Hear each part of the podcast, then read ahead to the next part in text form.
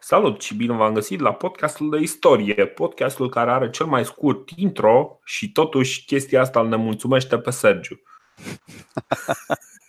Hai mă, este scurt intro ăsta. De ce? Perfect, gata, gata, te-ai, uh, te-ai, vezi, apropiat, vezi? De, te-ai, te-ai apropiat de durata optimă, într-adevăr. Exact, exact, aia, aia e toată chestia. Nu contează. Ideea este că noi avem săptămânal o ședință de Uh, de organizare pe care o facem într-un uh, pub uh, la un quiz și săptămâna asta mi-a fost reproșat faptul că am un intro la fiecare podcast.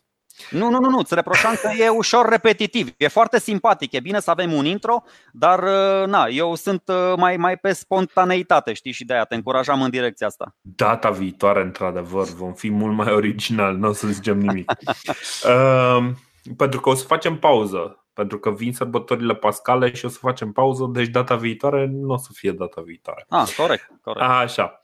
Uh, bun, și acum, pentru că am reușit să facem din intro ăsta, care de obicei era uh, 10 secunde, să-l facem de vreo 2 minute, uh, săptămâna asta o să discutăm despre uh, primul consulat al lui Cezar și uh, pentru că suntem așa, parcă, parcă mă simt un pic luat, uh, luat din oală, să ne reamintim un pic cam în ce zonă suntem.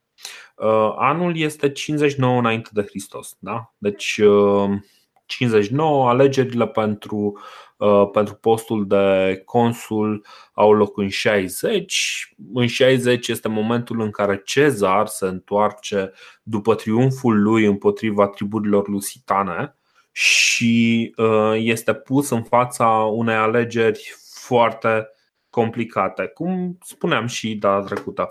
Uh, alegerea este între a participa la rol de consul sau a uh, intra triumfător în, în Roma și, spre deosebire de, uh, de Pompei, cu 2 ani în urmă sau un an în urmă, cred cu un an în urmă. 61, da, 61. În 61. Cezar spune, ok, nu vreți să-mi acordați Uh, acest triumf e în regulă. Și într-un fel îl înțeleg, îl înțeleg pentru că uh, în momentul ăsta triumfurile practic se dau pe bandă rulantă. Uh, sunt atât de multe triumfuri, adică mi se pare că sunt atât de multe triumfuri în perioada asta, încât nu, nu mai Pompei are parte de trei triumfuri. Corect, corect. E... Și mai, mai sunt o groază, inclusiv uh, Murena de care uh, spuneam uh, uh, și data trecută. Unul mai luxurian decât altul, că asta se tinde spre o bogăție și spre o, mă rog, o fandoseală din ce în ce mai mare în, uh, în, în până acum decenta Republică Romană, cu un nivel din ăsta de conștiință destul de cazon, să, să-l numesc așa. Bine, acum nici nu știm exact, pentru că nici nu avem foarte multe mărturii din epocă. Uh, nici nu știm exact de cazonă era perioada, să zicem, 300 înainte de Hristos, 100 înainte de Hristos. Bă, o știm, că... o știm, să știi că l-am citit uh, chiar astăzi, l-am citit pe Cato cel Bătrân, care, na, Așa. Cartago de Lenda Est, uh, un tip uh, fost cenzor, uh, un senior, un senator respectabil, uh-huh. care, care și atunci cumva deplângea uh, acest uh, stil uh, cumva rustic, militaro, uh, decent al romanilor și îi numea cumva uh, pe greci așa foarte decadenți, încearcă ei să-și impună cultura lor plină de zorzoane, plină de lux și noi romanii trebuie să, să rezistăm. Pe de, cealaltă, pe de cealaltă parte, grecii îi vedeau niște barbari inițial pe romani, deci uh, exista și atunci uh, conflictul ăsta între, între culturi. Da, da, da. da. Uh, dar Na, deci idealul ăsta stoic, nu știu exact cât, uh, cât este un ideal uh, livresc, știi? E un ideal uh, cumva și eu acum dacă mă apuc să scriu despre 1800, de așa din uh, pentru că pur și simplu m-am trezit în dimineața asta să scriu despre anul 1800, o să spun, vai ce oameni extraordinari, ce, uh, ce oameni, ce, ce coloane vertebrale, mai că susțin uh, acoperișul cerului cu da, chestii de genul ăsta. Băi, nu, uh, știu, nu știu ce coloane vertebrale aveau acum 200 de ani, că de obicei, așa, la oamenii foarte viteși și foarte hotărâți, venea o lamă de ghilotină, știi, și se termina așa pe la, pe la jumătatea coloanei, așa de obicei, Băi, sau nu. partea de sus a coloanei. Partea de sus, doar partea de sus era un pic afectată, dar știi cum e, ce, ce, este, ce este o coloană dacă îi tai vârful? Un pic, un pic afectată. În niciun da. caz nu se spune îi belești vârful pentru că nu e frumos. Pentru că înțeles nu... copii. Da. Uh, Vorbeam despre frumos. coloana infinitului, am înțeles. Vorbeam despre coloana infinitului.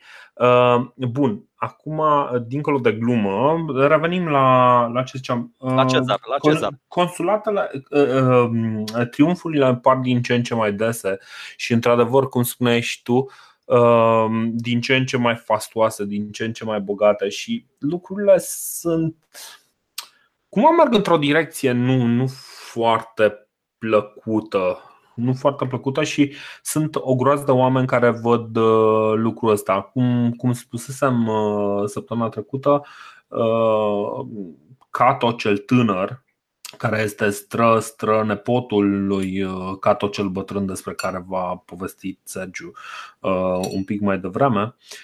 Cato cel tânăr este printre cei care deplâng starea asta de eternă corupția uh, cetății. În, păi, în același timp, el însuși participând la uh, actul de corupție care îl dă ca și coleg lui Cezar pe uh, Bibulus.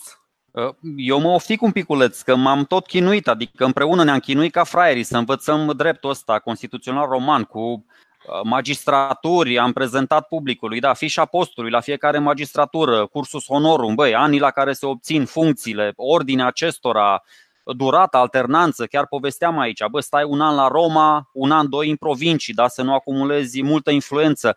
Și îmi dau seama că am fost cam naiv, pentru că în perioada asta despre care zici tu acum, uh, de sfârșit de Republică, legile ajung mai mult decât uh, orientative. Da? Fiecare le invocă doar atunci când îi servesc la, la a-și urma interesele. În rest, nu știu, e un fel de caiet. Aveam eu când eram mic în gimnaziu un caiet de probleme suplimentare. Exact asta a devenit și Constituția din. Vorbesc serios, mă uitam prin el, mai bifam acolo ceva, mai făceam un exercițiu, mai nu știu ce. Deci, exact vorbeam exact, uh, am ajuns la vorba lui Pompei când era în Sicilia, da? acum câțiva zeci de ani și acum câteva episoade, zicea, bă, tu vorbești mie de legi când dintre noi doi doar eu am sabie, ești bătut în cap sau vrei să... Sau, vrei să, sau nu ții la capul tău deloc. Deci exact astea erau coordonatele vieții politice din, din Republica Romană pe, pe vremea triumviratului și pe vremea lui, lui Cezar. Exact, exact, exact. Corupție, asta zic, corupție cât cuprinde, că de asta am, despre asta am vorbit și data trecută. Bă, da, vezi, cum zici și tu. Uh, și dacă am stat să comparăm uh, uh, perioadele, corupție, să știi că era de pe vremea lui Iugurta la greu. Ăla făcea o boacă în Africa, da. venea la Roma, îi mituia pe toți, pleca iar acasă, iar mai făcea o boacă și tot așa. Deci, nu serios, deci corupție cât păi. cuprinde și legi, legi care nu se respectau. Deci îndoiai legea aia, o interpretai în o mie de chestii, Asta tot așa, de pe vremea lui, lui Marius sau lui Saturninus sau lui Glauchia, că apropo acum dacă vrei să ăștia numesc primul triumvirat, dar uite, dacă e să pare eu mai șmecher așa, eu zic că primul triumvirat e ăla lui Marius cu Saturninu și cu Glauchia, iar păi, tot o da, înțelegere da, din asta. Sigur, dar uh, nu poți să, să compari cele două, adică triumviratul ăsta are mai multă, mai multă forță. Are mai multă substanță, așa e, așa e. Să nu uităm totuși ce, deci, cum s-a ajuns aici. Cezar era clar în tabăra lui, lui Crasus. În momentul ăsta, în anul 60, când au loc alegerile, Crasus și Pompei nu sunt în, cele, în cei mai buni termeni, nu sunt cei mai buni prieteni. Însă Pompei are o mare problemă el s-a întors uh, cu armata din, uh, din Est după ce, uh, chiar după spusele lui, a supus Romei undeva la de două ori sau zicea el că a triplat numărul de supuși ai Romei și se întoarce în Roma și uh, absolut toate lucrurile pe care și le dorește pentru, pentru veteranii lui nu se întâmplă. Nu se ratifică niciunul din contractele pe care le-a făcut în, în Est. Nu, nu îi se dau pământuri pentru, pentru legionari, deși el le promisese legionarilor pământ și Cezar este probabil cel care vede, vede această breșă în, în, în planul Senatului și apelează la, la Pompei și la popularitatea lui să, să câștige alegerile. Ăsta este motivul pentru care, de exemplu, în prima zi de activitate, Cezar dă două legi. Prima este una foarte interesantă, care mie mi se pare că este, deci în ciuda a ceea ce vom spune mai departe, mi se pare că este una din cele mai importante hotărâri pe care le-a luat Cezar și anume ca toate lucrările Senatului să fie publice. Ce înseamnă chestia asta? Asta înseamnă odată că toată lumea află, în momentul ăla nu prea aveai, să zicem, foarte multe materiale de citit și, evident, în momentul în care faci toate lucrările publice și le, le publici și le distribui, în momentul respectiv, uh, absolut tot ce zice oricine în Senat devine mult mai important și da, practic el... fiecare va fi mult mai atent cu ce va uh, spune acolo în Senat. Pentru că nu mai e ceva de genul uh, în care poți să vii și să spui tu ca patrician, bă, știi ce, mă doar am 14 de plebi, știi? Adică El... Ce, ce nu mă interesează de ea. Corect. El practic îi pune, uh, îi pune pe script să transcrie și să, să afișeze în afara forumului uh, toate propunerile, toate discuțiile, toate deciziile care se iau după o ședință a Senatului. Și în zilele noastre, chestia asta uh, s-ar numi transparență. Nu știm dacă dorea Cezar să fie foarte transparent, dar oricum asta a reușit. Sau poate cumva, uh, vezi, uh, deja având cumva știind ce o să urmeze, putem să-l vedem și pe Cezar încercând cumva să devină mai popular, mai populist, să le arate oamenilor că se luptă pentru ei, ceilalți senatori nu-l lasă și cumva așa uh, da, încerca cumva să-și, să-și impună programul de guvernare afișându-l ăstora să bă, ia uitați ce vreau eu, ăștia nu mă lasă și pe viitor o, să, o să-l susțină. Dar e foarte bună chestia asta cu, cu, cu publicarea tuturor discuțiilor din Senat, într-adevăr. Da, deci uh, chestia asta mi se pare într-adevăr foarte, foarte importantă și poate va fi un element uh, esențial în popularitatea lui Cezar în, uh, în rândul plebei. Și uh, următorul lucru pe care îl face este să înceapă dezbaterea uh, unei legi agrare și patricienii se uită la el uh, un pic cam, uh, cam supărați. Că nu prea înțeleg, băi, de unde vine atâta entuziasm pentru legea agrară din partea, uh, din partea unui uh, patrician de-al lor? Știi? Uh, cumva apar, uh, apar niște ecouri din epocă, ceva de genul, bă, stai un pic, dar uh, ăsta ce face acum? Joacă rolul de tribun? Că astea sunt legi pe care trebuiau să le uh, propună tribunii plebei, nu să vină un consul să se aplece la așa o treabă măruntă. Și poate, uite, poate explici tu ce, ce vrea să pună în legea agrară Cezar.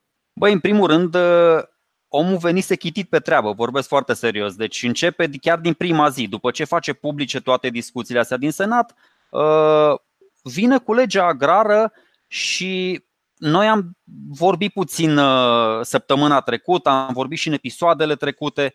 Era utopia asta, uh, nu știu, eterna și utopica reforma agrară, încă de pe vremea fraților Gracus de acum 70 de ani. Da. Și nu e, e, am mai vorbit de, de multe ori, cauzele astea nu vreau acum să intru foarte mult în detalii, dar exista tot timpul uh, expansiunea asta a Republicii Romane, uh, a fluxul de sclav continuu, faptul că bogăția uh, și bogăția pământului, latifundiile astea erau concentrate în mâinile puținor familii bogate, uh-huh. care puneau tot timpul presiune pe proprietarii ăștia, pe micii fermieri, ăștia erau nevoiți să-și vândă pământul și terenurile iar erau în continuare lucrate de sclavii, mă rog, pe care îi aveau familiile bogate, că ăștia erau mult mai ieftini decât, decât fermierii. Asta, da, așa, a, foarte asta, era, asta era practic chestia pe care o observase încă Tiberius Gracchus în 135. Corect. Ideea e că uh, asta mi se pare o lipsă de viziune din partea, din partea optimaților, pentru că după ce faci chestiile astea, îți vin fermierii sărăciți, ți se bulucesc toți în orașe, cei mai mulți vin la Roma și îți pun presiune socială și financiară pe, pe Republică. Avem atâtea exemple în care ăștia trebuiau odată la 2 ani sau odată la 3 ani să subvenționeze prețul la grâne sau să distribuie pur și simplu complet gratis uh, grâu în, uh, în Roma ca să nu moară ăștia de foame, să nu se răscoale, să nu provoace deranj prin, uh, prin Roma. De asta spun, uh, te-ai fi așteptat cumva să fie puțin mai, mai deschiși la propunerile astea ale unui reformist. Într-adevăr, nu era tribun al plebei, dar credea foarte mult în, uh, în partidul lui, în uh, aripa asta populară și na, uh, făcea totul pentru, pentru, a-și urma, pentru a-și atinge interesul. Băi, nu știu exact cât, cât credea el în aripa populară, cât era foarte sigur că sprijinul popular este cel care îl va, îl va scoate în față și va da ceea ce, ceea ce își dorește. Dar în momentul respectiv, practic, uh, ce s-ar înțelege un, uh, un lucru? Că conducerea este un act pe care și-l poate asuma pe cont propriu. Pentru că uh, ceea ce urmează, nu, nu mi se pare că uh, Cezar, în ceea ce va urma, este un om care este condus de procedură și de uh, acel cursus honorum și de uh, ci mai degrabă el se folosește de chestiile astea pentru a-și îndeplini propria, propria lui agenda și aici mi se pare că el este uh, nu, nu doar uh, foarte infam, așa cum sursele cât de cât, uh, cât, de cât contemporane îl, uh, îl tratează, dar și foarte, foarte iscusit ca politician, pentru că își dă seama că da, cineva trebuie să conducă și să știi el că este, în momentul ăla este procedural, este procedural, dar uh, nu din punct de vedere uman, ci din punct de vedere juridic. O să vedem că și reforma asta agrară, din punct de vedere procedural, el o structurează foarte bine, argumentează foarte bine, o prezintă în fața celorlalți foarte bine, uh, le și explică celorlalți, bă, uh, latifundiarilor, aveți așa de mari uh, terenurile încât o mare parte dintre ele au ajuns să fie nelucrate. Multe loturi se, da, erau pur și simplu alea mai greu accesibile pe care ăștia le luau da. de la săraci, nu mai ajunseseră pârloagă, cum am zis și data trecută. Și atunci apropo de ce voiau să îi, îi trimită pe cei doi consuli. Deci chiar, chiar aveau ce să facă în zona rurală dacă s-ar fi dus Cezar și Bibulus după consulat la țară să, să rezolve problema pe acolo. Aia, Dar, da. Uite cum gândește și cât de bine uh, gândește lucrurile Cezar. Zice mai întâi așa, bă, formăm o comisie din 20 de senatori, da? cei mai onorabili senatori. Uite, îi alegeți voi dacă vreți. Îi alegeți voi, dar cu să am și eu o puțină influență acolo. Uh, nu mai știu Grahus cum a făcut, dacă s-a implicat și el în uh, uh, comisia aia, dacă nu, Cezar mai face o, o chestie. Nu se include pe el în acea comisie, tocmai pentru a da dovadă de, de obiectivitate, de, de, da, da. de imparțialitate, exact. Dar voi atunci când intră legea în vigoare o să vedem că o grăbește puțin tel, în așa fel încât să intre, să fie adoptată în prima, în prima lună el știe, bă, dacă vrei să, și acum în zilele noastre, dacă vrei să blochezi o chestie, formezi o comisie care să se ocupe de acea chestie și o, o blochezi, o, o mhm. anihilezi. Uh, deci, în Republica Romană, prin intermediul acestei comisii, uh, cumpăra pământ de la aceste latifundii și le redistribuia oamenilor uh, printr-o loterie. Foarte simplu și plastic exprimată această reformă. De ce printr-o loterie?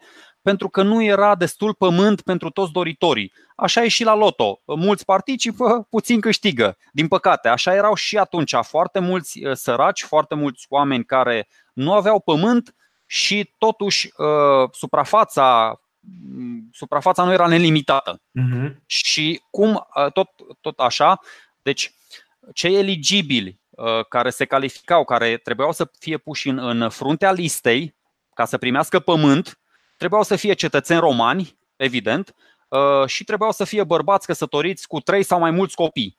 Și deja uh, încep să se vadă uh, roadele triumviratului, pentru că pe lângă ăștia îi mai adaugă în, la loterie și pe veteranii lui Pompei. Foarte important amănântul ăsta. O să vedem că mai încolo după aia adoptă și agenta lui, agenta lui Crasus și după aceea, după ce îi mulțumește pe ăștia doi, vine Cezar pur și simplu cu o logoree de legi de inundă pe ăștia. Deci pur și simplu dă cele mai multe legi care au fost date într-un consulat. Îi omoară pe, pe, pe senator. Săracii vin în fiecare zi să, să boteze legile lui, uh, lui, uh, lui Cezar. Și încă o chestie foarte importantă, ai luat aceste pământuri tot s-a inspirat un pic de la, de la frații Grahus, le era interzis tuturor care câștigau la loterie și luau aceste terenuri să le vândă timp de 20 de ani, ca să nu vină da. iar ciumpalacia, să nu vină bogații să cumpere de la ăștia terenurile și iar să ajungă ăștia pe străzile Romei și nu știu ce să cerșească să tâlhărească mm-hmm, pe mhm, acolo. Mm-hmm. Doar că uh, vezi chestia asta a văzut-o și Cicero, că de aici apar primele fricțiuni între el și Cicero. Era un plan scump. Ăsta era un plan scump pentru că trebuia să răscumperi mult teren Adică tu trebuia, comisia asta se ducea, negocia cu uh, senatorii, uh, cu, scuze, cu proprietarii pământului, bă, ia uite, te despăgubim aici, lasă-ne și pe noi. Și atunci era destul de complicat, da?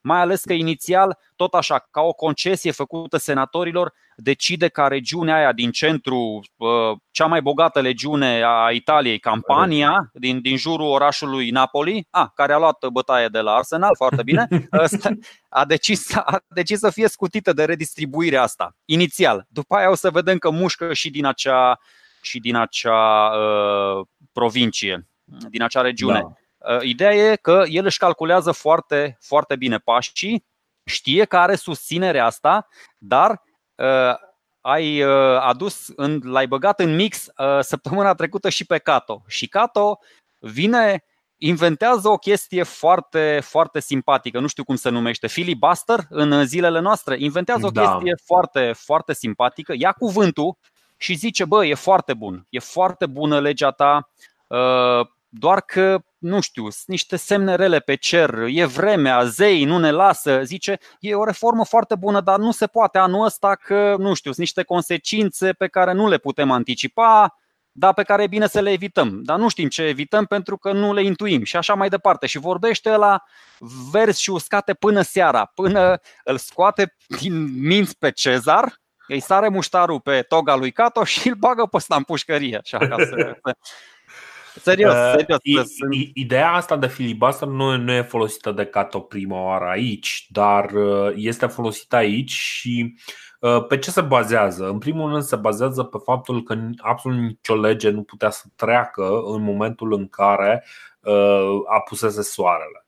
Și ce face Cato este să vorbească practic fără, fără să se oprească până în momentul în care apune soarele ceea ce e destul de complicat într-o zonă mediteraneană, dar iată Cato reușește. În principiu eu aș fi de partea lui Cato, dar vezi tu, Cezar a făcut foarte multe uh, concesii cu legea asta. El s-a dus în fața senatorilor, a citit-o paragraf cu paragraf, îi întreba după fiecare prevedere, bă, sunteți de acord? Haideți să vedem, sunt ceva obiecții, sunt dispus la sugestiile voastre și el reușește până la urmă să facă o, o lege din asta general agreată, adică ajunge cu o formulă finală la care zic toți, băi, ok, e ok, nu ne prejudicează foarte mult nici pe noi, și uite, ajută și pe ăștia, mai uh, degrevăm puțin tel Roma de, de, de țărmani, de tâlhari și de cercetori. Dar ce este interesant este că, în ciuda faptului că sunt de acord cu, uh, cu, cu legea lui, uh, lui Cezar și toată lumea este de comun acord, da, este o lege extraordinară, totuși refuză să, să o voteze. Și ăsta, ăsta este momentul în care Cezar face cred că e prima lui reală greșeală politică. Cred că da, cred că asta este prima lui greșeală politică reală și anume îl, îl arestează pe Cato. Este momentul în care, de exemplu, parcă Cicero uh, este cel care spune că decât. Uh, Catulus, uh, Catulus e. Ah, Catulus, da. ok. Catulus spune că, băi, decât, decât aici cu tine în senat, mai bine în pușcărie cu Cato. Catulus pe care îl învinsese Cezar la funcția de Pontifex Maximus, ca să vedeți cum se leagă acum și cum se creează afinitățile. Bine, lucrurile sunt, uh, sunt și mai interesante. Tabăra optimaților, de exemplu, era uh, mai mult sau mai puțin condusă de Luculus. Luculus era, dacă îl mai țineți minte, generalul care condusese armatele romane împotriva lui Mitridate și care practic a fost poliat de victoria contra lui Mitridate în momentul în care i s-a dat conducerea lui Pompei. În momentul în care a sesizat faptul că Pompei vrea să reimplice în uh, viața politică, mai ales prin, uh, prin mâna unui, uh, unui popular, Ăla a fost momentul în care Luculus, care deja intrase într-o oarecare depresie și era destul de plictisit și nu, nu mai avea niciun fel de voință politică, se activează și își dă seama că da, da, da, el vrea totuși să lupte cu Pompei. Pentru că nimic nu este un uh, bun motivator altul decât să uh, să-i omor capra vecinului, nu? Că păi da, de fapt dacă, despre asta e vorba. Dacă tot vorbim de acest triumvirat uh, Cezar, Pompei, Crasus, uite, observăm aici trei nume de partea cealaltă a baricadei, Cato, Catulus și Luculus. Și da. Cicero da. săracul stă așa, la jumătatea balansoarului, încercând să echilibreze situația. Se duce când în stânga, când în dreapta, neștiind da. încă unde, unde, da. unde bate vântul mai tare. Cicero e marele nehotărât, pentru că, de exemplu, în momentul în care Cezar face această alianță informală cu, uh, cu Pompei și cu Crasus, îl invită și pe Cicero. Dar Cicero spune, băi, știi ce, nu, nu, nu, mi se pare că o astfel de alianță ar fi în detrimentul Romei. Și are dreptate. Are dreptate într-un fel, pe de altă parte, nu neapărat pentru că ă, de departe mi se pare că Cezar este cel mai eficient legislator din, ă, din ultima perioadă, cel mai eficient după Sula. Categoric. Sula a făcut chestia asta uh, cu puterea dicta- dictatorială, nu a făcut-o pentru că era un democrat extraordinar. Uh, în orice caz, uh, La... ideea este că. Așa, uh, spune. Voiam să zic, apropo de chestia asta, îl ajută într-adevăr pe Cezar foarte mult experiența lui oratorică și juridică, pentru că, așa cum ai spus, aparent Senatul este de acord cu legea asta, cu reforma agrară, dar când e să voteze, să se apropie de vot, își, dau, își dă seama Cezar că bă, nu merge așa, da? Uh, îl scoate până la urmă pe Cato din, uh, din uh, pușcărie, că își dă seama că n-a făcut un gest foarte, foarte isteț și cumva da. da, nici mulțimea încă nu era de partea lui, dar reușește, adică ce vrea să facă? Bă, nu mi-aprobați legea, nicio problemă. Știu, sunt un jurist, cunosc toate chichițele astea legale și o să aleg să scurcircuitez uh, cursul legii, ducând-o din prima în adunarea uh, plebeilor. Și atunci senatul o să stea cu buza umflată și o să, nu o să mai faceți nimic. Și exact asta și face. Se duce direct la adunarea plebeilor, la finalul și... primei luni, uh, o, încearcă, adică aici se întâmplă o chestie urâtă din partea lui, da, urâtă din partea lui. Uh, din nou primim așa o, o mostră de politică romană sadea. Când mulțimea da. nemulțumită atacă un magistrat, se duce și, mă rog, se, se întâmplă chestii urâte acolo. Ce, ce, se, ce se întâmplă este că în momentul în care vine Cezar și supune uh, legea votului, uh, votului plebei, uh, alături de el uh, apare și Bibulus, care el vrea să se opună uh, discutării acelei legi. Și uh, ăsta este momentul în care ori mulțimea este foarte revoltată, ori uh, aparent uh, un, uh, una din gărzile de corp al lui, al lui Cezar îl atacă pe, pe Bibulus. Lucrurile sunt foarte neclare și cel mai probabil informațiile care ajung la noi sunt, sunt puternic exagerate. Ce este clar este că are loc o mică busculadă în care Bibulus este uh, intimidat. Bă, Bibulus scapă așa. ieftin, scapă ieftin că pe alții mulțimea l-a ucis, pe ăsta doar l-a gratulat cu niște, cu niște excremente, să zic așa. Nu, da. nu intru în detalii, nu spun dacă sunt umane sau animale excrementele alea, oricum. Deci, uitați-vă un pic, acum să facem un pic o paralelă. Uite, un exemplu de, de prostie colectivă. și cam, cam cum se rezolvau până la urmă problemele pe, pe vremea aia. Și să știți că nu, uh, nu suntem nici noi în zilele noastre foarte departe de genul ăsta de comportament, da. oricât de șocant ar, oricât de șocant ar, ar suna, că discutam chestia asta și marți la întâlnirea noastră. Da, uh, chestia este că mm, e foarte dificil să, uh, să faci lucrurile pur legal. Inițial asta vroia Cezar, pentru că Cezar, ca și Pompei înaintea lui, ca și mulți alții, încearcă, încearcă foarte mult. Ok, am sprijinul popular, dar mi-aș dori ca și ăștia din Senat să fie alături de mine, să, să mă sprijine. Și în momentul ăla, în momentul în care avem cu toții, băi, suntem de acord că eu sunt grozav, uh, în momentul ăla no, el practic ajunge și poate să-și facă fericit uh, ceea ce are de gând să facă. Lucrurile pe care are de gând să le facă nici măcar nu sunt uh, extraordinar de negative, adică totuși, cum, cum spuneai tu, toată lumea ar ieși pe plus, pe pozitiv din, uh, dintr-o astfel de lege, însă întotdeauna genul ăla de legi o să fie Uh, fie uh, o sămânța unui, uh, unui real război civil, fie o să fie mm, niște idei adoptate mult prea târziu. Adică, de exemplu, după ce are loc un război social, știi?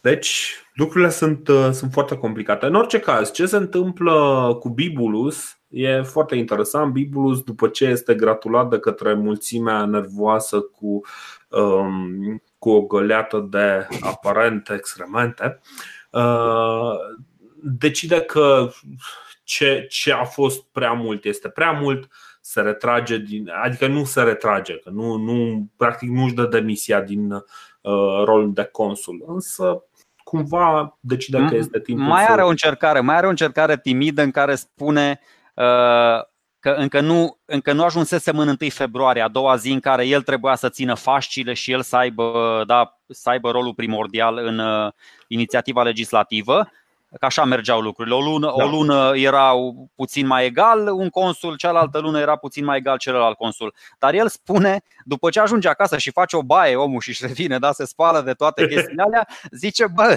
eu am strigat veto tot timpul, dar voi n-ați auzit, știi? Și Cezar zice, bă, asta e ghinion, ne pare rău, data viitoare, asta e. Legea s-a votat. Nu, de serios, chiar așa se întâmplă. Ideea e că, încă o chestie uh, foarte, mă rog, uh, e votată comisia, și primii doi, cei mai importanți membri din comisia asta agrară, Easter Miracle, sunt Pompei și Crasus, cei mai, cei mai meseriași uh, susținători al lui Cezar, care au avut un rol foarte important și în uh, manevrarea celorlalți senatori, având atâta influență și politică și uh, morală, dar într-un sens negativ uh-huh. și economică, o să vedem și la celelalte legi că deja au reușit cumva să-i convingă și cumva să, să bagi un pic frica în oasele celorlalți senatori, iar celelalte legi o să vedeți că nu mai sunt uh, votate doar cu uh, acordul adunării plebeilor, ci sunt adoptate chiar în Senat. Deci de la legea asta, după ce se aprobă legea agrară, celelalte legi pe bandă rulantă vin senatorii și zic trăiască Cezar, trăiască Cezar, e cel mai bun uh, consul. E, e, e un pic mai, uh, mai complicat aici pentru că uh, legea asta, legea asta este cea care este votată cu, cu Pompei și cu deci are un moment Cezar în care stă în, în adunarea plăbeilor și zice ok, haideți uh, să vedem dacă se va vota legea. Se întoarce către Pompei. Pompei, ești de acord cu legea asta? Da. Corect. Da, uh, asta Cras, e, ești de acord cu legea asta? Da. da. Ok, a trecut legea. O vreți? Da. E, e regulă. Tocmai pentru că a fost, asta zic, tocmai pentru că ăștia doi și foști consul, Pompei și Crasu și oameni foarte respectați și foarte influenți, Uh, v-am spus, au reușit să. Bă, nici nouă ni s-a părut, uh, uh, ni s-a părut extrem de legal ce a făcut Cezar până acum, că asta ziceau. Ceilalți care au venit optimații, că a venit și Luculu și Cato și Catulus cu tribunii. Încă o chestie foarte deșteaptă, între ghilimele, pe care au făcut-o ăștia, au restaurat puterea tribunilor și ăștia puteau, nu doar consulii puteau să vină cu veto la legea lui Cezar, puteau să vină și tribunii. Și nu toți tribunii plebe erau cu, cu Cezar, erau unii de partea optimaților, unii de partea uh, popularilor. Mhm. Dar până la urmă uh, au văzut toți cam cum se înclină balanța și a avut, de câștig, a avut câștig de cauză tabăra asta lui Cezar, lui Pompei și a lui Crasus. Da, e, e totuși un pic uh, complicat, pentru că, de exemplu, dacă te uiți uh, pe, pe felul în care istorisește Apian lucrurile astea, Apian spune în felul următor, zice, cum un mare număr de senatori se opunea părerilor sale, Cezar se prefăcu că e supărat de nedreptățile pe care, le zi, uh, pe care zicea el că îi le fac aceștia și părăsi în mare grabă senatul. El nu-l mai convocă în tot cursul anului, uh, ci își ținea cuvântările suit pe tribune populare. Acolo, în public, Cezar îi întreba pe Pompei și pe Crasus cu privire la legile propuse de el. Aceștia le aprobau, iar poporul mergea la vot cu pumnale ascunse. Uh, senatul, pe care nimeni nu-l mai convoca, deoarece unul singur din consuli uh, nu avea acest drept, întrunindu-se în casa lui Bibulus, nu lua măsuri trebuincioase împotriva forței lui Cezar și a pregătirilor lui. Uh, au încercat să-l convingă să, uh, pe Bibulus să se, uh, să se ridice Uh, contra legilor lui Cezar, însă Cezar, uh, însă Bibulus cumva după episodul ăla în care e respins de mulțime, nu mai se închide și nu, nu mai vrea să, să participe la, uh, la practic la cursul legislativ al Republicii Romane. Pe de altă parte, avem alte surse, Plutar și Suetonius, care ne spun, adică ne relatează, nu știu, chiar și Cicero spune despre o discuție pe care o are el cu Cezar în Senat uh, la o, o continuare a acestei legi agrare, prin uh-huh. care decide să le mai fure. Chiar, da, chiar Plutar spune că 20 de mii, da, din pământul acela din campania, 20 de mii uh, de familii pot să-și facă uh, mici ferme și Cezar inițial le promisese senatorilor că nu se va atinge de acel teren, dar mai târziu, nu știu, prin a cincea, a șasea lună, o să decidă să mai facă o investiție și atunci Cicero zice, bă, nu se poate, din punct de vedere financiar, ă, Republica ar fi supraîndatorată. Deși o să vedem că pentru alte cheltuieli stupide se vor găsi bani ă, și atunci ă, se ceartă. Cezar încearcă să-l mituiască pe, pe Cicero cu un post delegat al său uh, când va fi proconsul și de atunci se, se creează o schismă din ce în ce mai mare între, între Cicero și. Uh, dar, într-adevăr, în legătură cu aprobarea asta, că a fost în adunarea plebeilor, că a fost în Senat, sunt mai multe surse. Mă rog, pentru aprobarea legii în sine nu e foarte relevant, dar da. E... da. Uh, mai urmează după aceea câteva legi uh, esențiale. Uh, e vorba de o lege uh, pe care tu spui că este cu dedicație pentru Crasus, dar mai degrabă este făcută uh, pentru a activa o pătură pe care el nu o atinge. Adică uh, Cezar în momentul ăsta avea un mare succes la, la plebei, da? la, că practic uh, le urma interesele, le, le reprezenta interesele foarte clar. Uh, era pătura asta a oamenilor uh, cât de cât bogați, a publicanilor, a cavalerilor, pătura asta a cavalerilor care trăiau de pe urma funcționării statului roman. Și uh, Cezar vine aici cu o chestie care pentru, pentru ei e practic mană cerească venită fără, fără nici măcar să o ceară. Pentru că publicanii, de exemplu, nici nu s-au gândit să stea să ceară o, uh, o amânare sau, bine, o, chiar o iertare a datoriilor uh, pe care le aveau față de statul roman. Bine, acești publicani despre care tu ai vorbit mai mult, uh, mie nici acum nu vine să cred. Eu nu știam până să zici tu, nici acum nu vine să cred că Republica Romană avea sistemul ăsta de colectare al taxelor atât de stupid Deci, nu serios, era, era predispus la abuzuri și la corupție, bă, cât casa poporului, încă din, din momentul conceptului. Adică, păi, păi nu, nu, nu era predispus, era însăși corupția. Era, era adică tot, tot trebuia să le citesc ca să înțeleagă ascultătorii, că și mie mi-a trebuit să citesc conceptul ăsta de 10 ori ca să mă asigur că l-am înțeles.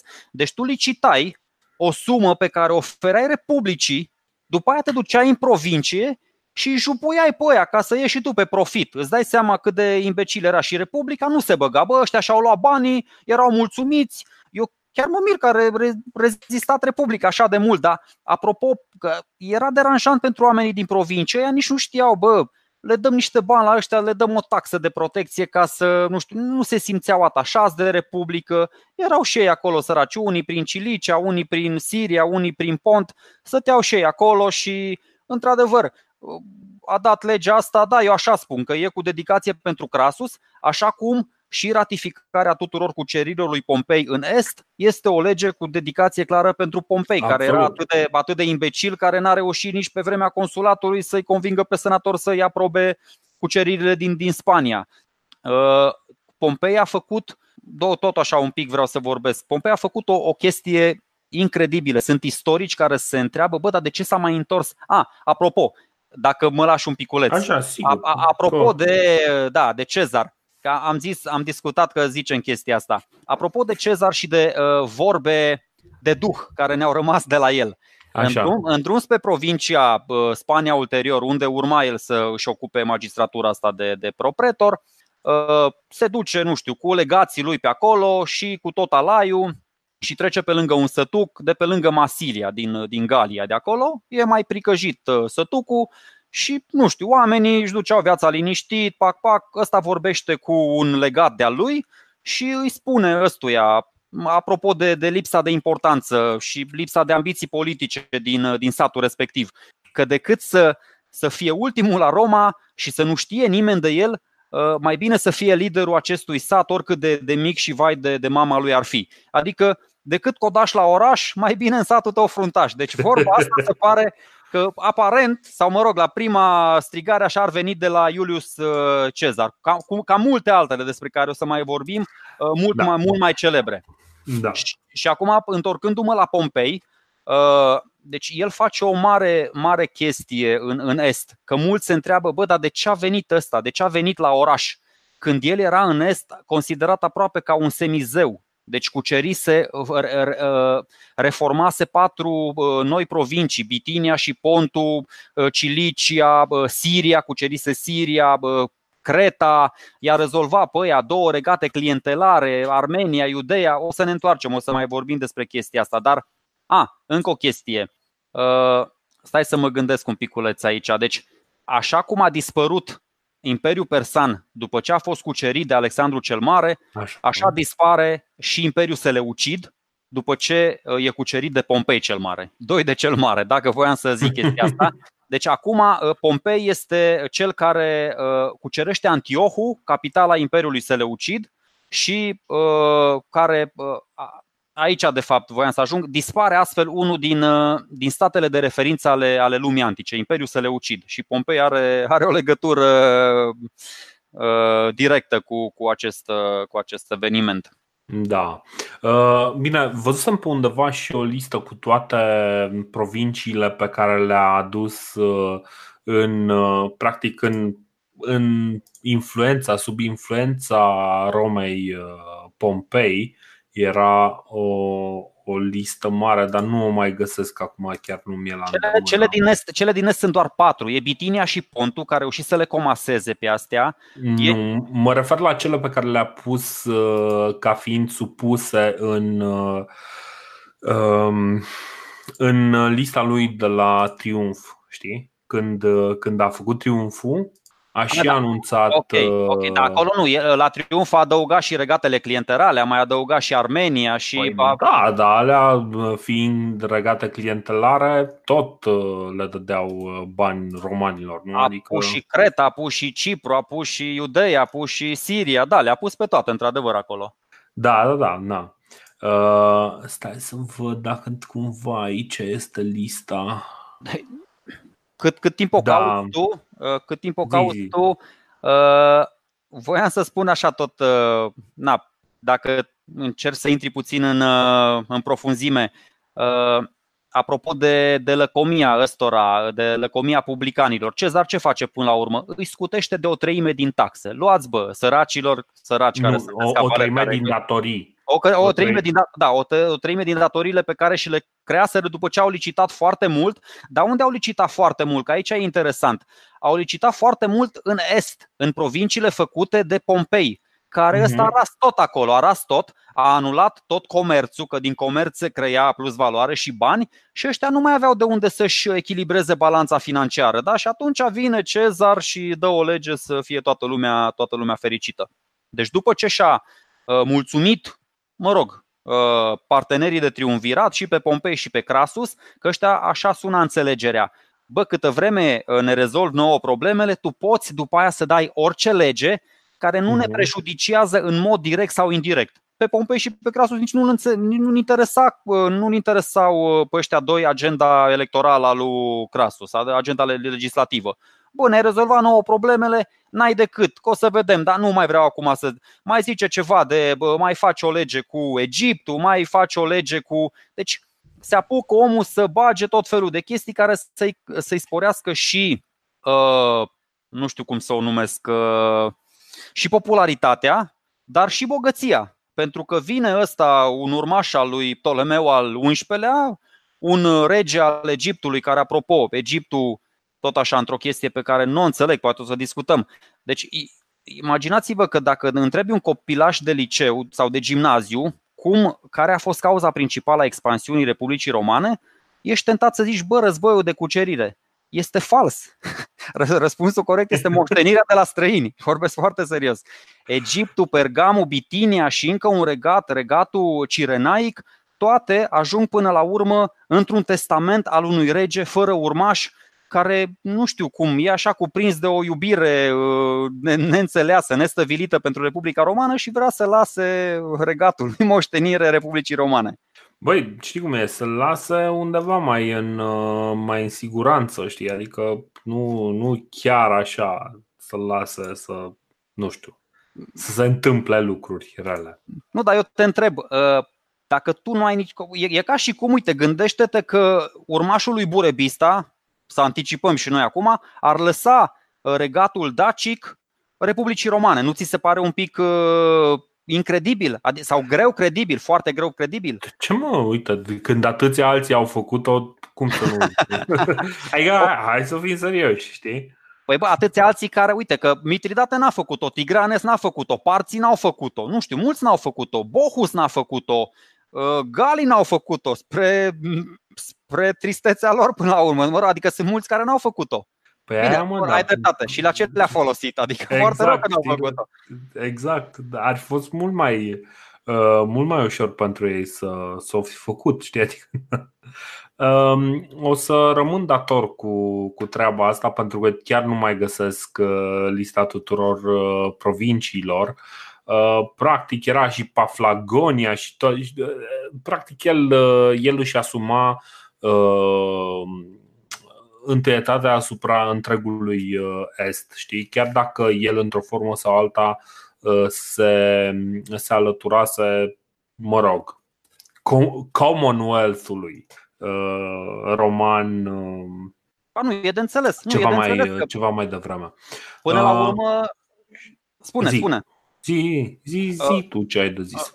Până la urmă știi că am povestit că bă, s-a dus cel mai la est până la urmă dintre toți republicanii, dintre toți imperialiștii, s-a dus, i-a bătut pe colchieni, pe iberici, pe albanezi și na. Până, exact. până, până să ajungă acolo, ă, a trecut și prin Paflagonia, prin Bitinia, prin Pergam, prin Licia, Cilicia, Creta, Ciprus, da. Deci acum, da, e, e foarte logic ce zici, mai ales că am povestit la, la Triumf, la Triumf amprenta asta propagandistică foarte pregnantă, deci era, era de înțeles oarecum. Da, da, era, era de înțeles.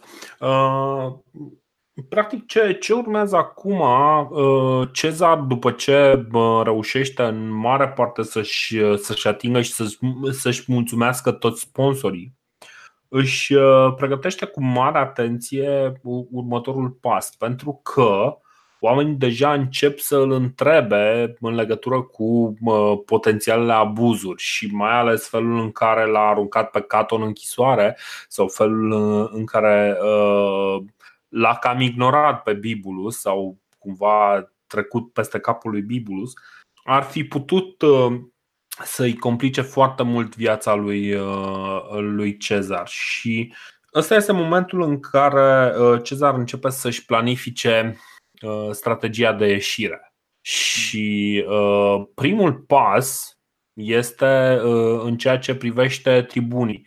Face o lege specială pentru a se aproba trecerea unui, unui personaj foarte interesant din rândul patricienilor în rândul Um, în rândul plebeilor. Și ăsta este un motiv foarte important pentru care e necesar acest lucru. Uh, oricât de mult am, am vrea să ne uităm noi la, ok, plebei sunt un pic, doar un pic diferiți de patricieni, diferența era uh, chiar foarte mare și un patrician, de exemplu, nu avea voie să căsătorească cu uh, o uh, o cetățean, bine, nu era cetățeancă, că nu, femeile romane nu aveau cetățenie, practic, uh, cu o domnișoară din rândul uh, plebeilor. Și nu avea voie să, uh, să-și amestece foarte tare sângele. A, asta doar la început, acum ajunsesem totuși când Acum, li se mai nu, nu, nu, deci, deci stai, e, e un pic mai complicat pentru că am impresia că nu avea voie să intre în uh, să intre în afacerile părinților uh, fetei sau ceva de genul ăsta. Adică era, era ceva mult mai complicat de atât. Acest individ se numește Claudius Pulcher și dacă uh, mai țineți minte un pic uh, numele de Claudius, uh, l-am pomenit, uh, cred că l-am pomenit săptămâna trecută când am povestit că Uh, soția lui, uh, că Cezar uh, își divorțează de, de soția lui pe motiv că la un moment dat un bărbat este surprins în cadrul unei nici nu știu cum să-i spun, unei petreceri o numai ceremonie. pentru femei. O ceremonie, hai să zicem o petrecere, că probabil asta era, care era numai pentru femei, știi? Și, na, cum fac și fetele de o martie să duc să, să vadă. Probabil că așa, ceva în genul ăsta era. Uh, tipul ăsta se deghizează în femeie și ajunge la, uh, la acel loc, probabil ca să intre în uh, discuție cu, cu ceva domnișoară prezentă la petrecere, însă Bă, ești foarte frugal.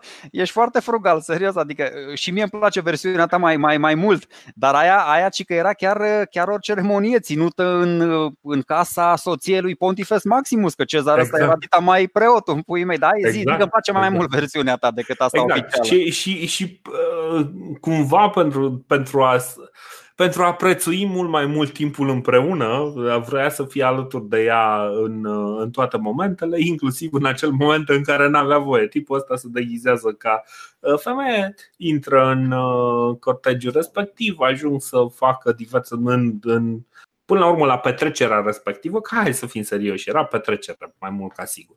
De ce crezi că stăteau ăștia să facă ceremonii? Băi, deci uite, hai, hai să facem o pauză, facem un time-out. Deci, o chestie absolut enervantă este în momentul în care absolut toate chestiile pe care nu le înțelegem despre, nu știu, despre orice perioadă istorică, în momentul în care nu înțelegem ceva, spunem că acel lucru are o, o însemnătate religioasă sau o însemnătate, uh, sau, mă rog, o însemnătate ritualică, știi?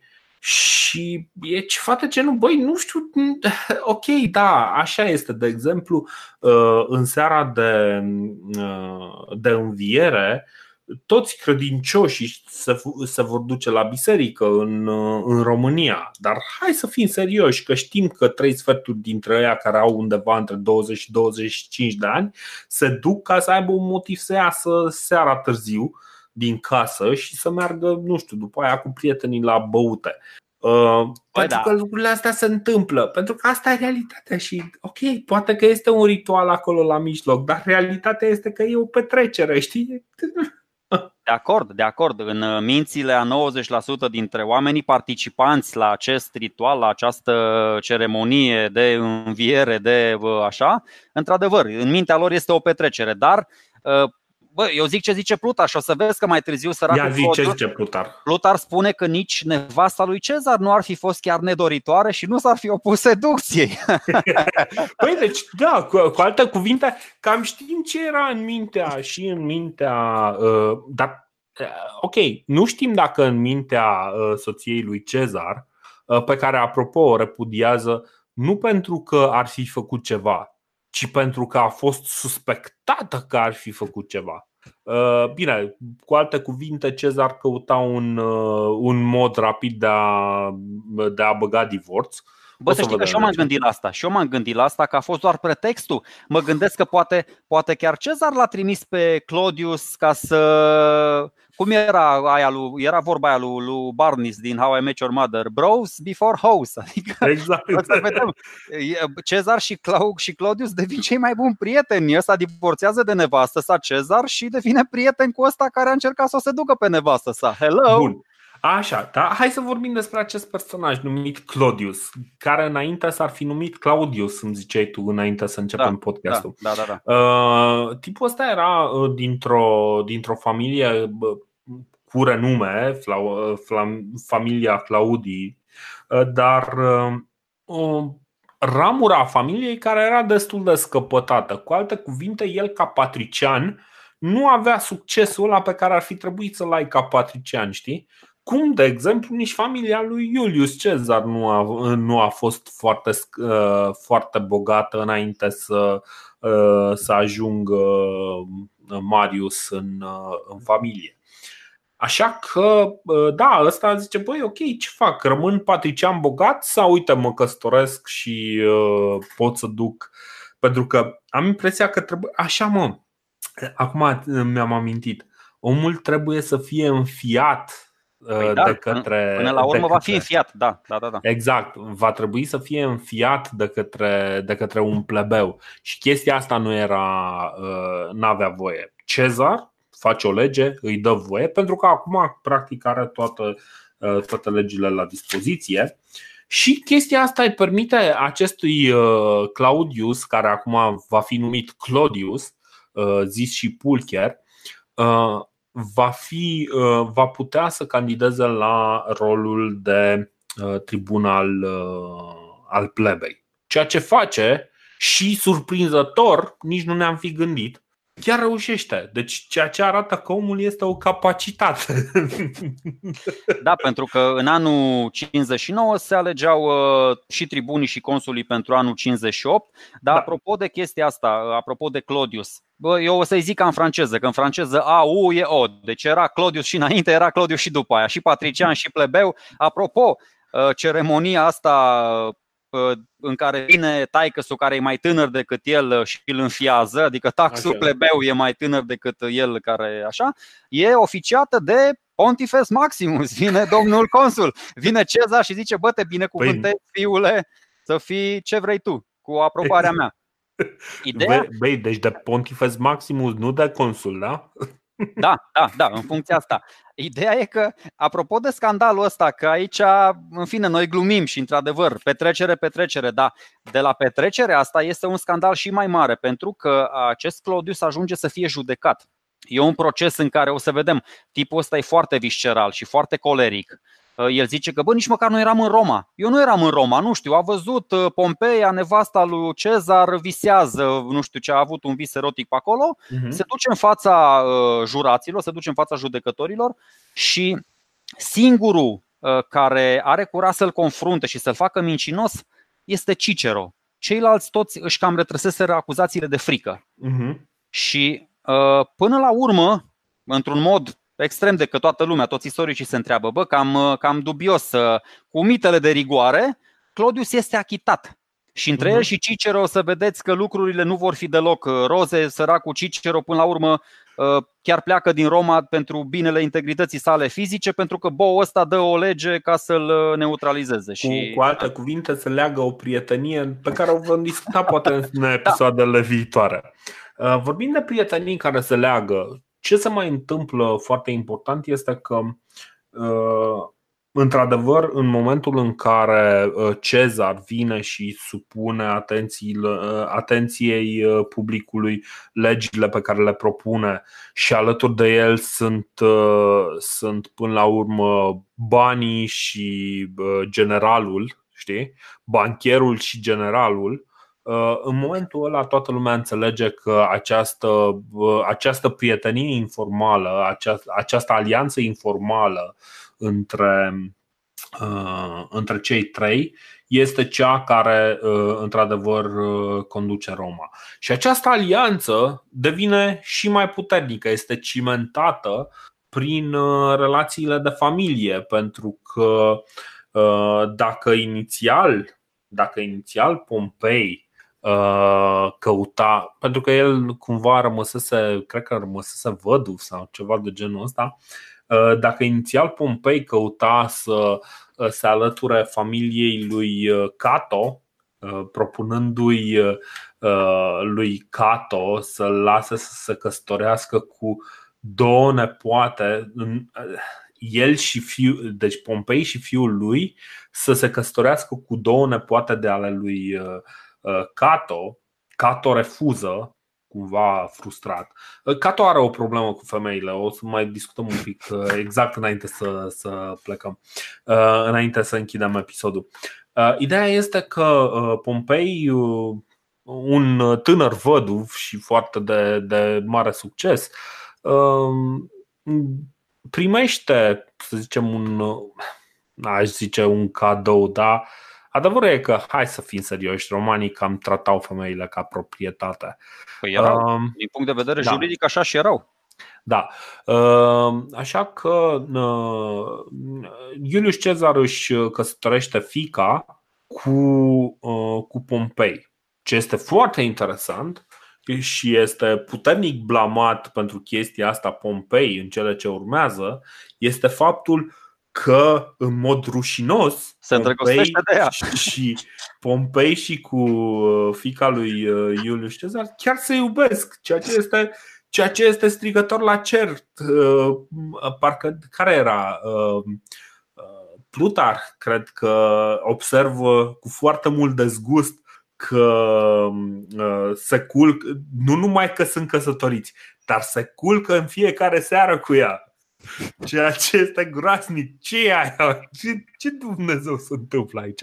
Nu este ok. Acest și, lucru și, Cato, okay. și Cato zice în legătură cu chestia asta că deja el uitând, el uitând săracul Cato că Bibulus, uh, consul, e tot un pic de neam cu el, știi? Zice, bă, uh, politica romană a ajuns un fel de harem, fiecare se căsătorește cu cine apucă și împreună conduc, uh, conduc destinele și frâiele. Da, pe, pe, pentru, pentru că Uh, de exemplu, și Cezar se recăsătorește fix în acest an uh, extraordinar.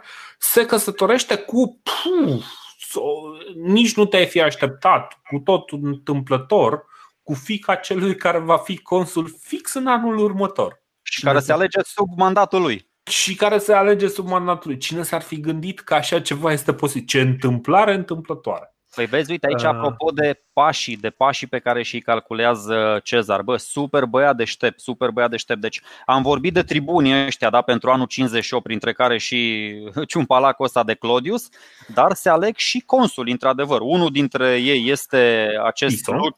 Lucius uh, Calpurnius Piso, de care zici, dar tatăl Calpurniei, viitoarea soție, sau mă rog, actuala soție, că acum în 59 se căsătorește, da. și celălalt este bunul nostru prieten Aulus Gabinius. Nu doar bunul nostru prieten, este și prietenul lui Pompei. Cine s-ar fi gândit?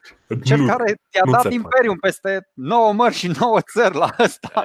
Deci ce întâmplătoare, ce, ce întâmplare fericită. Extraordinar. Mi, mi se pare. Deci fantastic. Cum, cum se întorc lucrurile în Republica Romană. Fantastic. Bă, tu ai observat o chestie genială. N-am observat-o până să îmi zici tu. Uh, Cezar după pro pretor, a fost consul și după consul, adică n-a așteptat, cum ai spus și tu, știind că a făcut atâtea chestii la limita legii, a încercat să se acopere și să nu aibă nici măcar o zi în care să nu fie sacrosant, în care să nu fie apărat de lege, în care să nu aibă acea imunitate.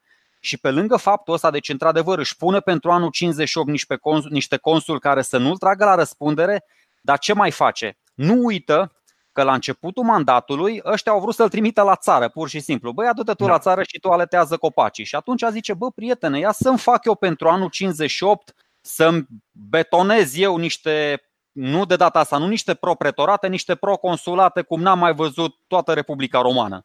Și nu știu ce face. Pune un, nu mai știu acum ce tribun să-i, să-i ofere, nu o provincie, ci două provincii, nu pentru un an, nu pentru doi ani, ci pentru cinci ani. Da.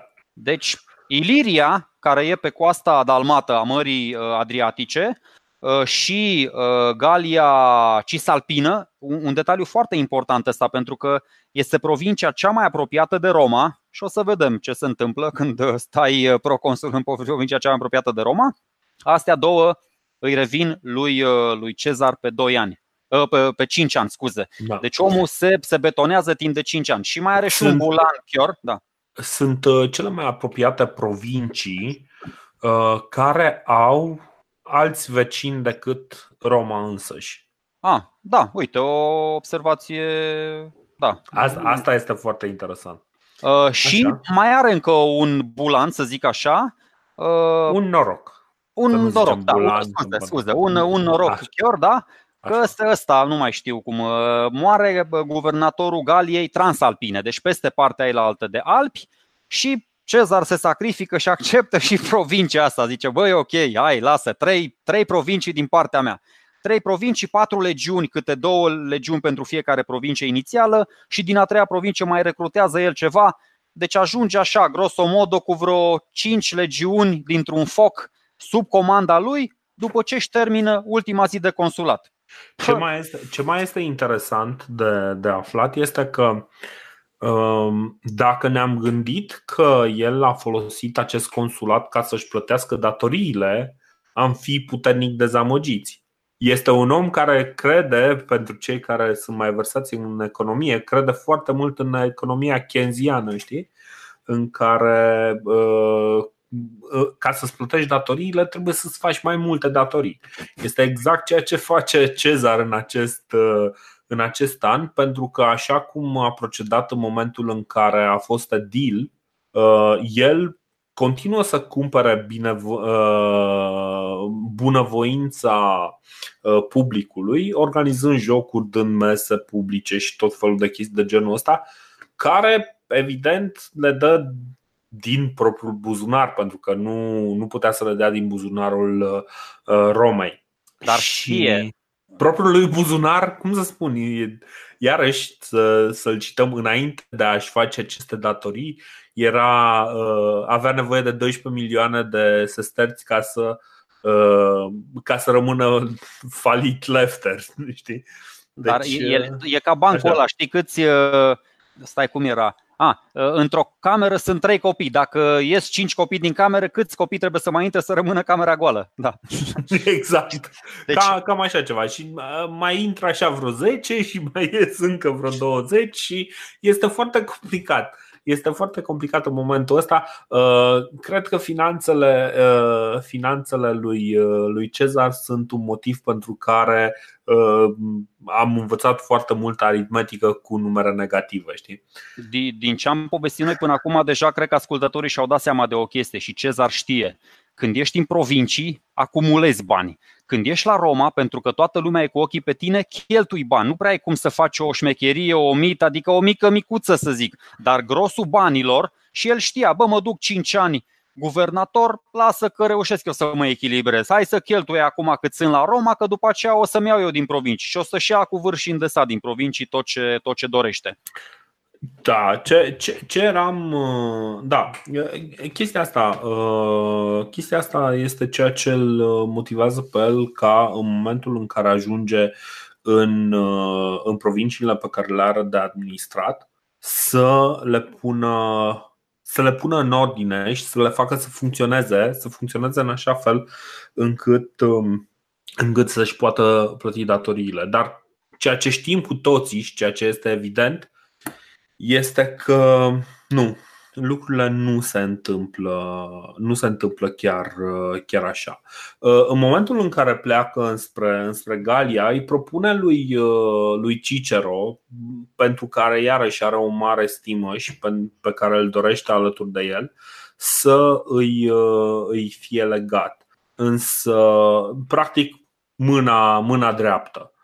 Cicero având în vedere că acest uh, Claudius Pulcher, care nu îl avea deloc la suflet pe, pe Cicero, uh, devine tribun, își dă seama că s-ar putea să fie nedorit în Roma și că ar fi o ocazie foarte bună pentru el să plece.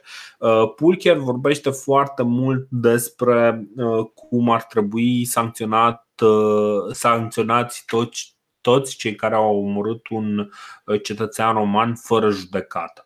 Și aspectul ăsta este foarte important. Însă, uh, în momentul. Deci, Cezar îi propune uh, varianta asta ca să-și liniștească un pic atacatorii, însă Pulcher îi dă de înțeles că, băi, știi, de fapt eu am, eu am niște probleme cu colegul tău de consulat, nu cu tine. E, tu ești ok, ești super mișto, mie îmi place de tine. Și cumva, în momentul ăla, zice, bă, știi ce nu, o să rămân în Roma, zice el foarte inteligent, arătând o mare, o foarte extraordinară viziune uh, în, uh, în viitor. Însă, da, în momentul ăla uh, Cezar se cam enervează pe Cicero uh, pentru că, băi, ok, ce faci, vii, nu vii, ce atâta te, te învăți. Și până la urmă, cumva se alătură și el uh, fanilor extraordinare a lui Cicero, care îl conving în cele din urmă că cea mai bună soluție este calea exilului. Lucru despre care o să vorbim poate în uh, podcastul viitor, cine știe. Schisma asta dintre Cicero și Cezar vine puțin și în contextul uh, unei celei de-a doua legi agrare, prin care, prin care Cezar vrea să uh, ia și mai mult pământ, să ofere susținătorilor lui și mai mult pământ. Și Cicero atunci se, se ceartă un piculeț. Într-adevăr, uite, Plutar spune că de fapt Uh, uh, Cezar uh, încearcă să-i ofere postul ăsta delegat ca să-l mituiască. Uh-huh. Bă, fi de acord cu mine, încearcă să-i convin și pe ceilalți, dar până la urmă n-a fost nevoie și de susținerea lui Cicero pentru că toți ceilalți au votat. Așa cum se întâmplă, după părerea mea, și cu cea mai importantă uh, inițiativă legislativă a lui Cezar, nu știu, piesa de rezistență, cum uh, mi-am notat-o eu aici în notițe. Așa. Uh, tot ce ține de. Asta e uh, chestia legislativă care durează, e cea mai durabilă din punctul de vedere al timpului, evident, că te uh-huh.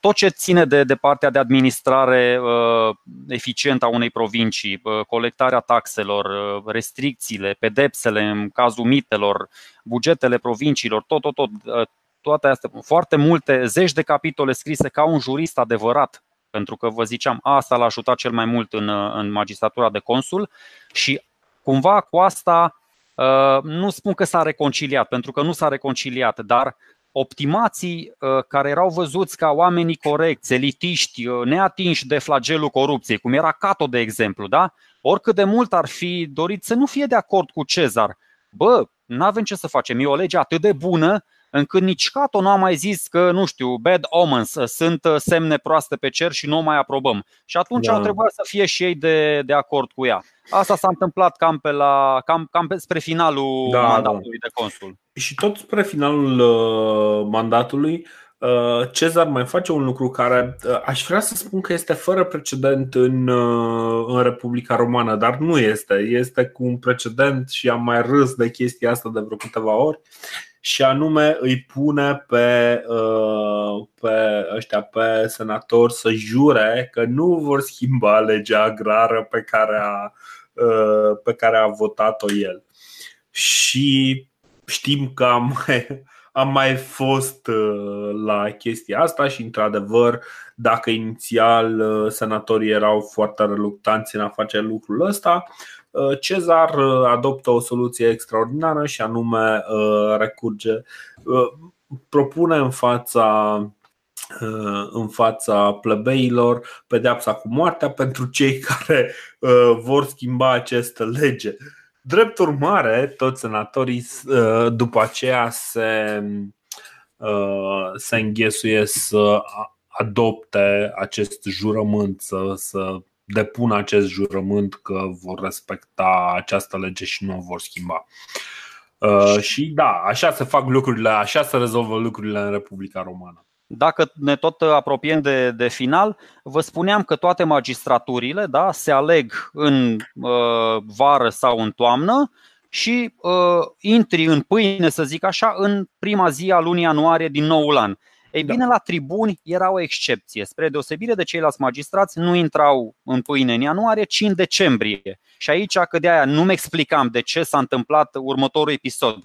Vin ăștia, cei doi consul, da, Cezar, care nu, nu mai știu cine a zis chestia asta, dar e super întâlnită că de fapt nu a fost uh, consulatul lui Iulius și a lui, cred că a zis-o și tutura trecută și a lui Bibulus și a fost consulatul lui Iulius și a lui Cezar, pentru că ăsta a fost uh, asta mai mult ascuns prin casă. Dar da. Uh, când vin cei doi consuli la sfârșit în fața senatului, să-și spună ultimele discursuri, da, fiecare vrea să spună câte ceva, mă rog, Vine uh, prietenul ăsta, Claudius, uh, tribunul plebei, și își, exercit, își exercită dreptul de veto împotriva discursului lui Bibulus. Deci ăsta nu mai are dreptul să vorbească, să spună o chestie senatului. Deci un act, nu știu, stupid, brutal, inutil, să zicem așa, Astfel se termină în anonimat complet uh, consulatul lui, uh, lui Bibulus. Ca lui Cezar, evident, nu se termină deloc în anonimat, din potrivă e unul dintre cele mai poate chiar cel mai prolific uh, consulat al Republicii. Da, da. Uh, bun, cam ăsta a fost consulatul lui, uh, lui Cezar, foarte plin, uh, plin de evenimente. Noi o să facem însă un lucru foarte interesant uh, de data viitoare. În loc să-l urmărim pe Cezar, ceea ce este marea tentație a acestei perioade, o să stăm la Roma și o să vorbim despre ce se întâmplă la Roma mai pomenind din când în când de Cezar uh, și ce, ce se întâmplă. Uh, bun, asta este una. A doua, rămăsesem dator cu o poveste legată de Cato și femeile din jurul, din viața lui, uh, lui Cato. Uh, unul din cele mai simpatice episoade este cel. Uh, cred că nu l-am povestit, nu? Cu Sertoria. Nu, nu. Așa. Uh, unul din cele mai simpatice episoade are loc uh, înainte de conspirația catilinară, de fapt în timpul conspirației catilinare, când se investiga în uh, Senat această conspirație. Cezar fusese cumva suspectat multă vreme de, de apartenență la acel grup conspirativ și Uh, are loc un, uh, un episod foarte interesant în care, la un moment dat, în timp ce se dezbate foarte intens această conspirație uh, catilinară, cineva vine, îi dă un bilet lui, lui Cezar și se retrage. Cezar citește biletul respectiv, la care Cato foarte foarte înfierbântat, așa îl denunță pe Cezar, iată conspiratorul fără rușine, fix în mijlocul senatului.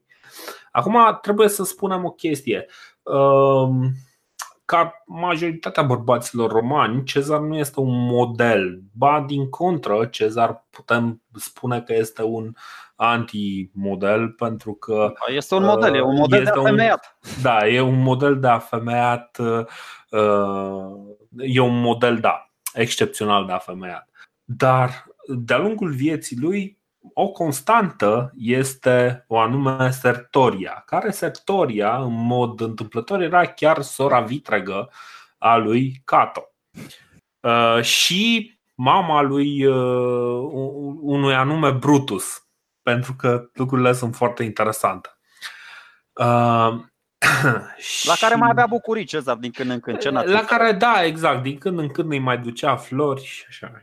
Și mai vorbeau și ei, mai aveau, din când în când vorbeau pe aplicații pe mobil. Și se, se mai deghiza în, în femeie Cezar și îi deranja exact. un, un ritual. Exact, mai organizat în niște ritualuri interesante.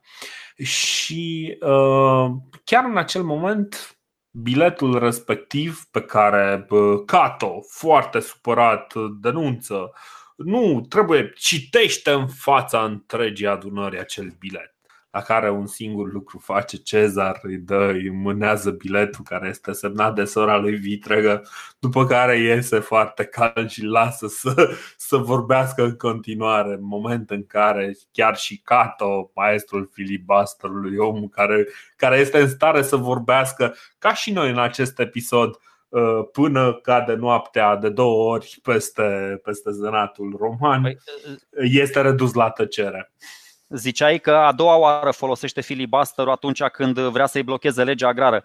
Prima oară îl uh, folosește filibusterul când vrea să-i blocheze accesul la triumf. Și vorbește și vorbește și vorbește până îi plictisește pe ea. Și tot așa, până la urmă, săracul Cezar zice: Bă, hai gata, lasă, vin la alegeri, lăsați triumful, că presimt eu așa cumva, mă uit pe semnele cerești că toți sunt Pontifex Maximus, să presimt că o să mai am parte de triumfuri la viața mea. Exact, exact.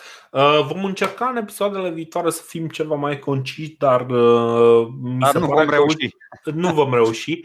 Uh, mi se pare că ultimele două episoade au surprins cel mai, cel mai clar Haosul adică ceva mai clar și din mintea noastră. Exact, haosul din, din Republica Romană, din sursele pe care le avem și Uh, practic starea, felul în care corupția afectează societatea asta, care de bine de rău cât de cât funcționa, adică da, lucrurile nu prea mai funcționează și uh, da, merg într-o direcție destul de nefericită. Ok, uh, sărbători fericite tuturor, ne auzim data viitoare și da, vedem. Mulțumim! La revedere! Ave Cezar!